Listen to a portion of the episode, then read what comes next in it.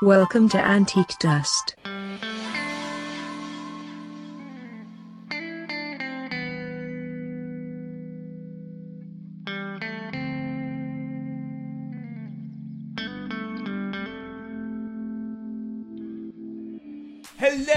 And welcome to Antique Dust. I'm Jonathan. I'm Rob. And together we are Antique Dust. Dust. Woo! Now, we have just watched uh, episode 5 of series 3 of Bergerac Come Out Fighting. Yeah. Yeah. Um, if, your if it, your ambition is to fight out of a paper bag, this is the episode to watch. Yes. It's really quite disappointing, really, because the Ice Maiden last episode, marvelous. I'm still loving it. Um, was gorgeous. Um, this one had all the premise. It was as though they'd had a gorgeous cast, amazing cast in it. Mm-hmm. Uh, Could have been a good storyline, but it was like all over the place. Yes, I think I would say perhaps this is a bit of a mid-season lull. It just seemed a bit bonkers. I mean, it's called Come Out Fighting. Um, the general premise of the show is there's a, a boxing match that's happening in Jersey. Obviously, Charlie Hungerford, because everything centres around Charlie, has organised this uh, f- uh, boxing match Yes. between a very, very well known and bit of a brute of a French boxer, Jacques Laurent. Jacques Laurent, and um, a Glaswegian black boxer Eddie McCord, played by Tony Osoba. who's been in piles and piles of things. Yes. Uh, played McLaren and Porridge, which is my, my main my main recollection of him. But yeah, it's been in tons of things. So, and um, basically, it is sort of there's a bit of uh, institutionalized racism, um, which was never really actually developed. It didn't go anywhere. Well, it was Diamond just Lil got a letter. got a got, got a, a, a poison pen letter, but someone has been reported to the license commission because she'd allowed, I say in inverted commas, coloured people to stay at the Royal Bar. I mean, really, what bollocks is that? Sorry, Yeah. excuse my language. It's Yeah, a yeah. bit I mean, today. I'm, I'm I'm sure there would be racists on Jersey, just like everywhere else. But it wasn't clear whether that was, uh, whether that was a setup or what. I just just a bit of a throwaway. I mean, I think uh, scene setting, I, I. I think it was a scene setting thing. I mean, ultimately, it's you know when boxers have their standoff. I'm not. I'm obviously, I'm not sort of, sort of into in into much of the boxing Really? fraternity. Oh, No, I- strangely enough, I I, I put you down as being I an can rearrange vases, but boxing, no, it's left me dry. Um, so, I mean, obviously, when they have their um, standoff, when they go to the press conference and everything like that, they're trying to intimidate each other. And it just felt that that's the general theme that they're looking to do to intimidate each other. So you've got it, the setup originally was uh, starts with the uh, French boxer that's got a massive entourage and uh, a photographer who is Tosh without a moustache from the bill Tosh from the bill. looking rather thin without his alcohol problem.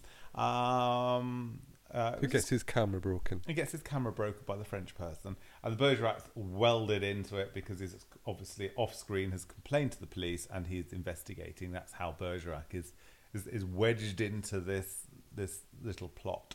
Um, then there we meet the um, black boxer um, with his girlfriend, who was in the first series of Widows. That's right. The black, That's uh, right. Eva, black Mo- Eva Eva Mottley plays Yes. Donna McCord. who unfortunately she didn't do a great deal. She could have been amazing because she could act um, very well. She looked stunning, and um, unfortunately, she died of a heroin overdose. So, uh, because she was she was battling her demons, she was very popular, the go-to girl, because she was incredibly attractive.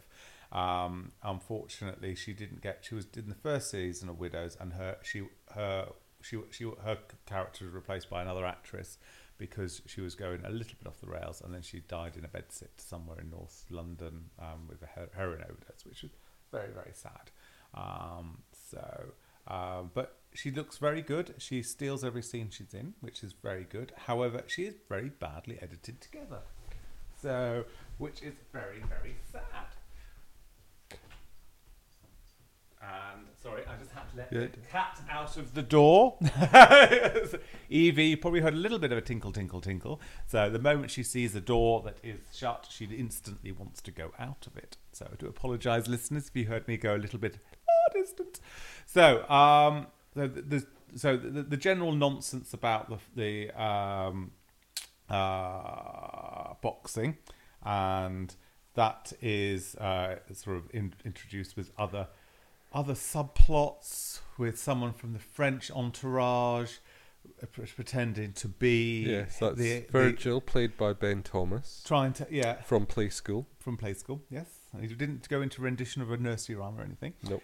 and he uh, steals a medallion, a really uh, an Italian medallion from the equivalent of Ratner's. I know. In, I, uh, I mean, it, could at least had, had him stealing something, worthwhile. something nice, not a medallion.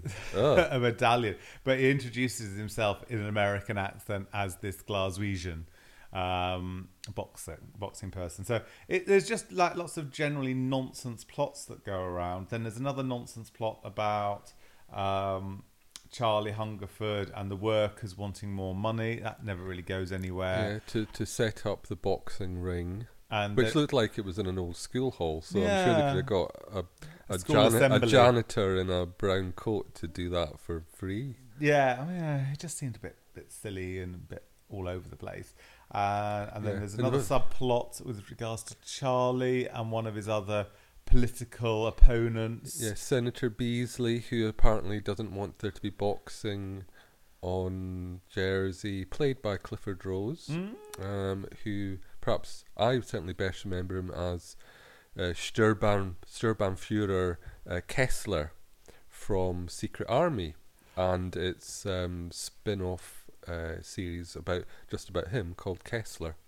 Terrific ac- actor, Clifford Rose. I think he was a bit a bit underused in this I think particular everybody episode. was uh, everybody in this episode was underused. Um, I mean, it's the plot could have been the plot was tight, but it was really badly edited together. There's another bit of subplot with um, the Glaswegian um, boxer's wife uh, faking her own kidnapping.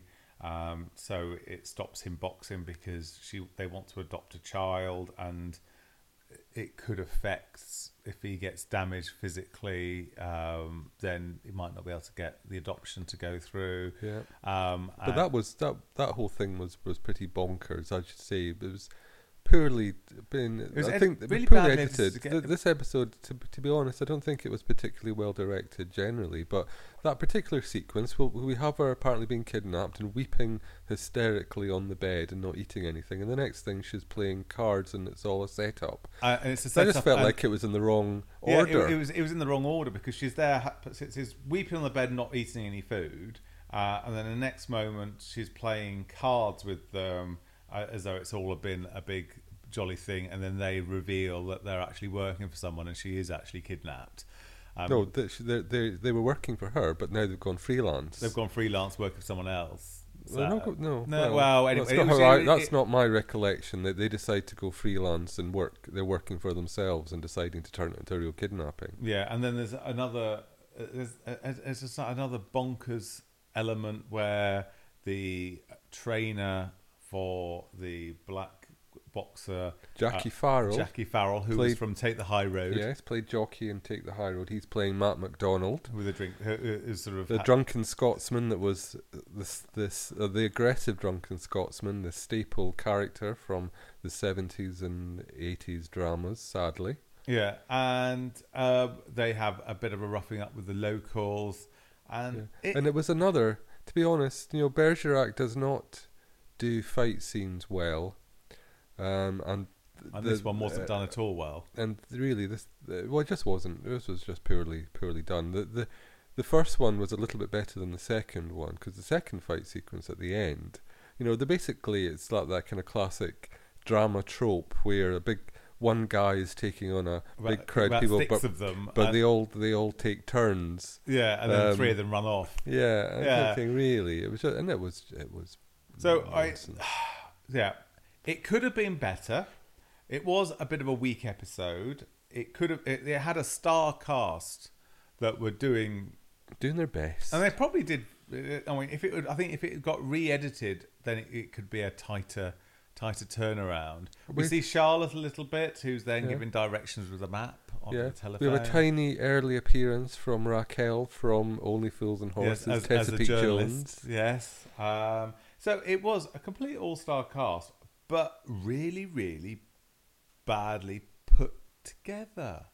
Mm. Uh, we don't see any Deborah, unfortunately. Apart from the title sequence. yes, apart from the title sequence, and we don't. We, we see a little bit of scenery of Jersey, which But it Jersey, all looked a bit chilly, though, it didn't all it? looks a bit chilly. I mean, they're on the beach With a she's some- naked she- child, which is rather jarring. Yeah, a, a naked child playing, making sandcastles, and um, she's sunbathing on the beach in a sweater, and there's someone walking a dog in the background wearing a full-on coat and sort of fur hat, walking Yeah. a dog, and you just think, what?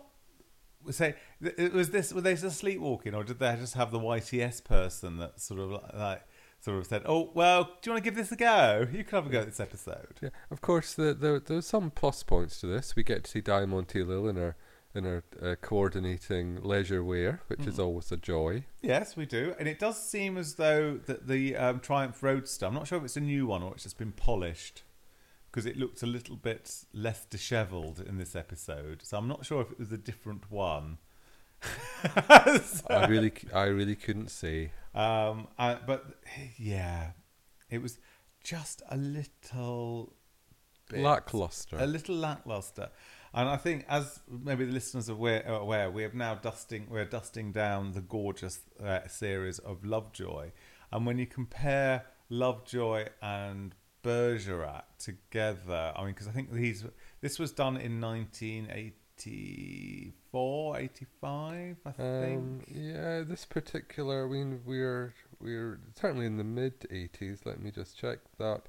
So this episode we just watched aired the 31st of December, Mhm. New Year's Eve, uh, 1983. Right. Okay. So it was three years before Lovejoy because I think so. Uh, so Lovejoy came out in '86, and I think it was just a lot better edited. Um, Well, uh, I, you say edited. I would say directed. directed. Okay. So directed and edited.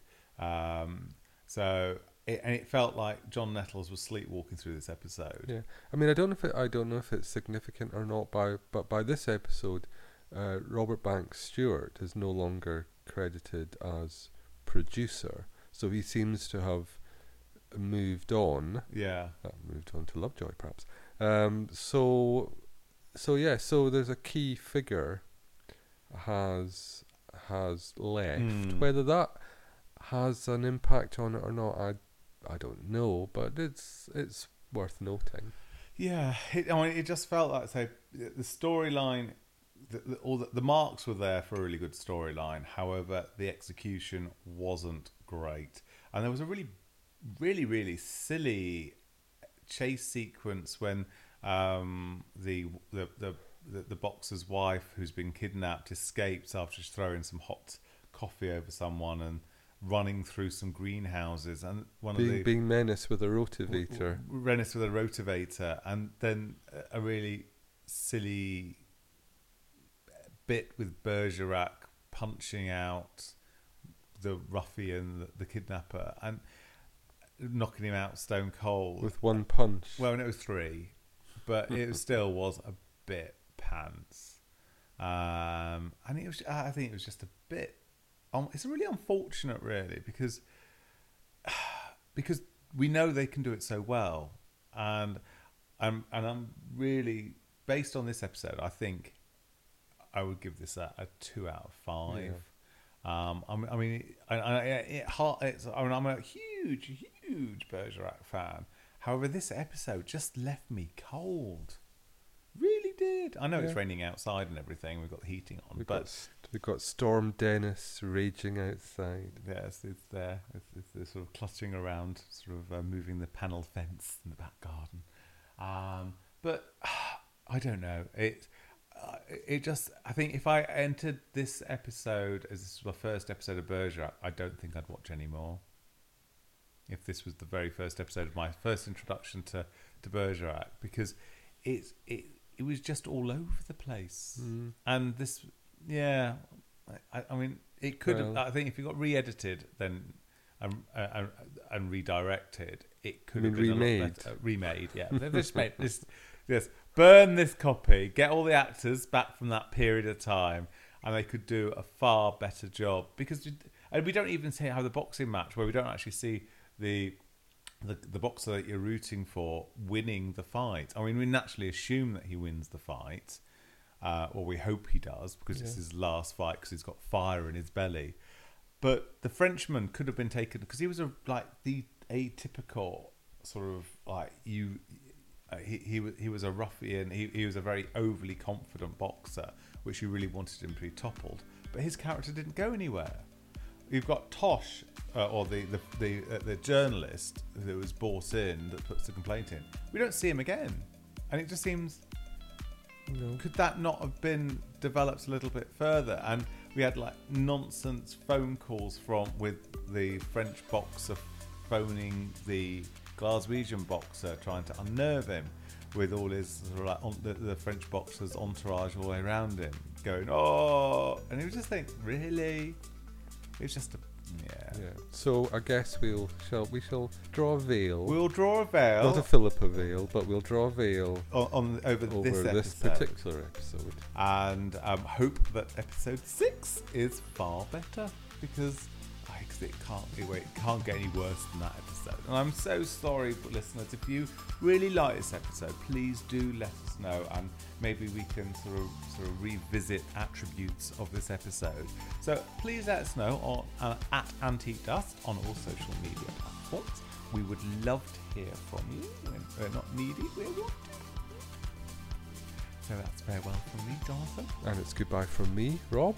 So farewell, and we'll see you on the other side. Bye Bye. bye.